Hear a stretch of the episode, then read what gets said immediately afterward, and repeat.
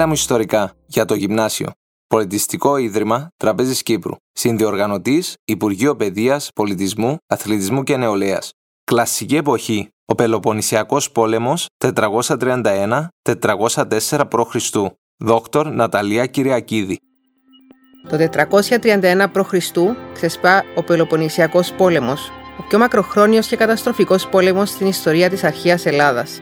Για 27 χρόνια, οι δύο ισχυρότερες πόλεις κράτη του ελληνικού χώρου, η Αθήνα και η Σπάρτη, έχοντας συνάψει συμμαχίες με τις περισσότερες από τις υπόλοιπες ελληνικές πόλεις, ανταγωνίζονται μέσα από πολεμικές συγκρούσεις σε ολόκληρο τον ελληνικό χώρο για επικράτηση. Α πάρουμε όμως τα πράγματα από την αρχή.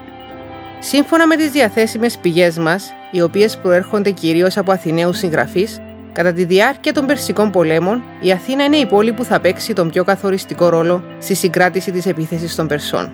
Έκτοτε, οι Αθηναίοι χρησιμοποιούν το δεδομένο αυτό ως βασικό επιχείρημα για την κυριαρχία τους. Στο Μαραθώνα προκινδυνεύσαμε μόνοι εναντίον των Βαρβάρων, και όταν έκανα τη δεύτερη επιδρομή τους, εμείς, μην μπορώντας να αμυνθούμε στη στεριά, επιβιβαστήκαμε μέχρι και του τελευταίου στα καράβια μας και συμπολεμήσαμε στην αυμαχία της Σαλαμίνας.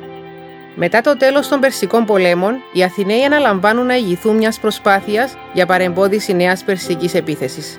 Συστήνουν την Αθηναϊκή Συμμαχία, ένα συνασπισμό ελληνικών πόλεων κρατών με άλλες παράλιες και νησιωτικές πολυσκράτη που διέθεταν ισχυρό στόλο και αντεπιτίθεται σε περιοχές της Περσικής Αυτοκρατορίας, όπως γνωρίζουμε και από τις επιχειρήσεις εναντίον των Περσών στην Κύπρο.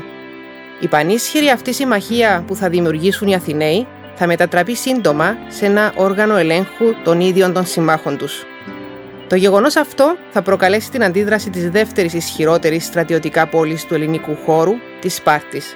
Οι Σπαρτιάτες είχαν συγκροτήσει μια πιο απομονωμένη κοινωνία στο κέντρο της Πελοποννήσου και δεν ασχολούνταν ιδιαίτερα με το εμπόριο.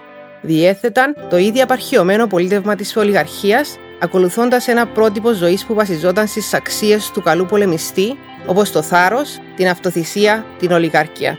Παρακολουθούσαν τους Αθηναίους να αναπτύσσουν ένα πολίτευμα που τους παρήχε πολύ περισσότερες πολιτικές και οικονομικές ελευθερίες, με αποτέλεσμα η πόλη της Αθήνας να πλουτίζει όλο ένα και περισσότερο και να προσελκύει επιστήμονες από όλες τις ελληνικές πόλεις, όπως παραδείγματος χάρη το σπουδαίο σοφιστή Πρωταγόρα.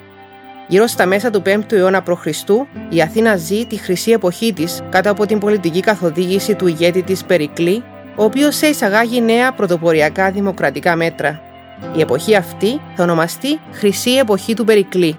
Στα αρχαία ελληνικά, αιώνας, αιών, σημαίνει εποχή και όχι μια χρονική διάρκεια 100 χρόνων.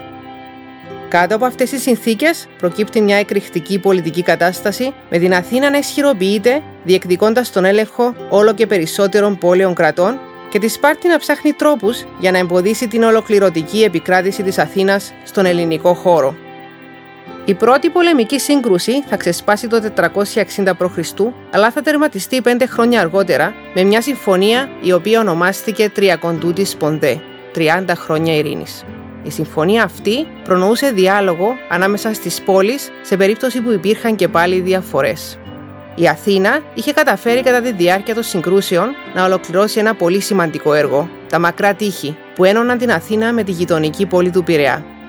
Τα τείχη παρήχαν στους Αθηναίους έξοδο προς τη θάλασσα σε περίπτωση πολιορκίας και καθιστούσαν αδύνατη την κατάληψη της πόλης εξαιτίας της μεγάλης έκτασης των πανίσχυρων αυτών τυχών, μήκος 6 χιλιόμετρα.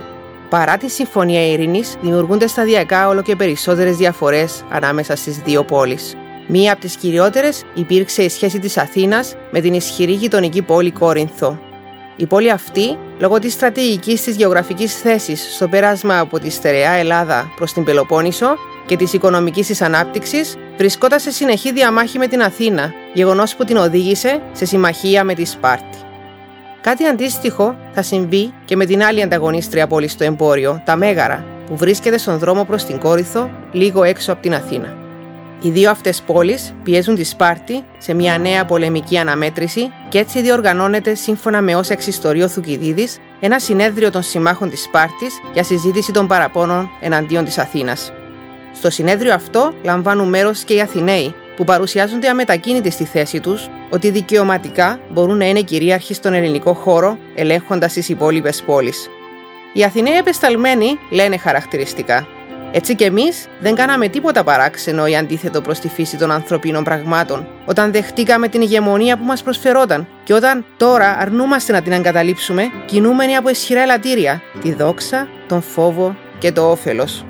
Έτσι, με το τέλος του συνεδρίου, κηρύσσεται ο πόλεμος από τους Σπαρτιάτες και τους συμμάχους τους εναντίον της Αθήνας. Οι συγκρούσεις ξεκινούν με επίθεση των Σπαρτιατών στην Αττική, την περιοχή γύρω από την Αθήνα. Ολόκληρη η πρώτη περίοδος των συγκρούσεων που διήρκε σε 10 χρόνια, ονομάστηκε Αρχιδάμιος Πόλεμος, αφού πήρε το όνομά της από τον τότε βασιλιά της Σπάρτης Αρχίδαμο, το μόνο ηγέτη που κατά τραγική ηρωνία είχε προσπαθήσει να διατηρήσει την ειρήνη. Οι επιχειρήσεις κατά την περίοδο αυτή περιορίζονται στην Αττική και στις αντεπιθέσεις των Αθηναίων στα παράλια της Πελοποννήσου.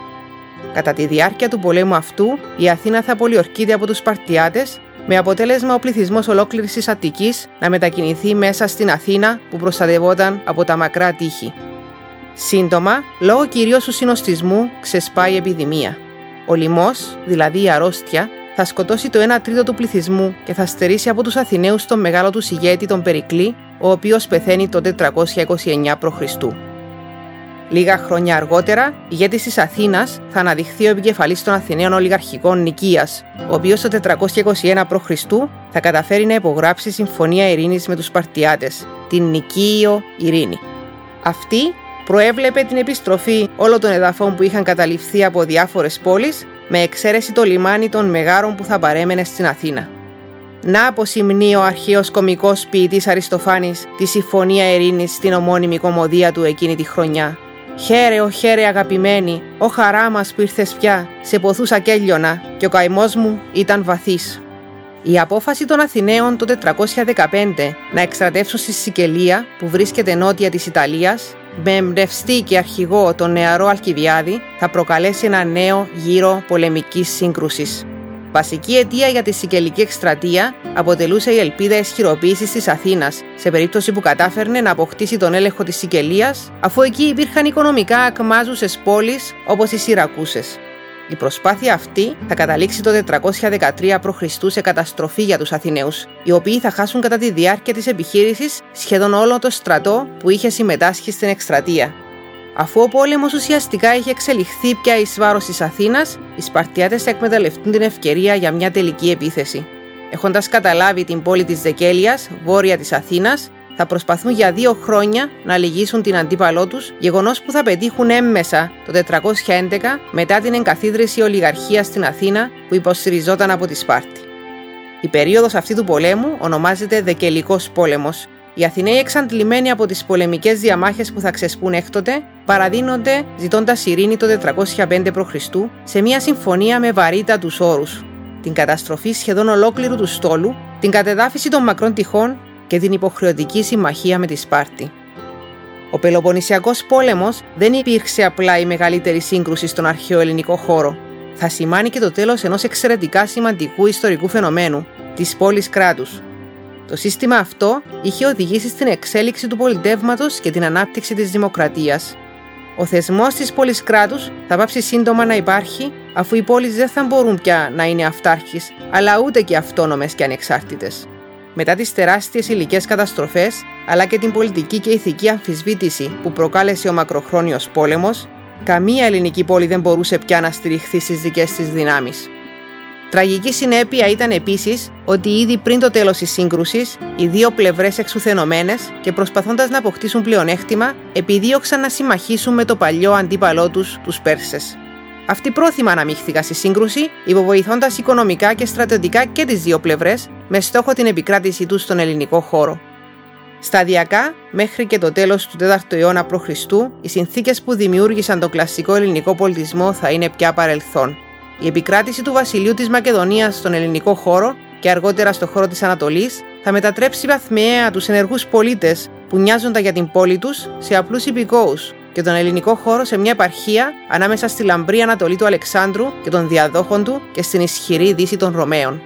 Ο ιστορικός Πολύβιος περιγράφει τη νέα πραγματικότητα που αντιμετωπίζει ο επισκέπτης στον ελληνικό χώρο κατά το 2ο αιώνα π.Χ.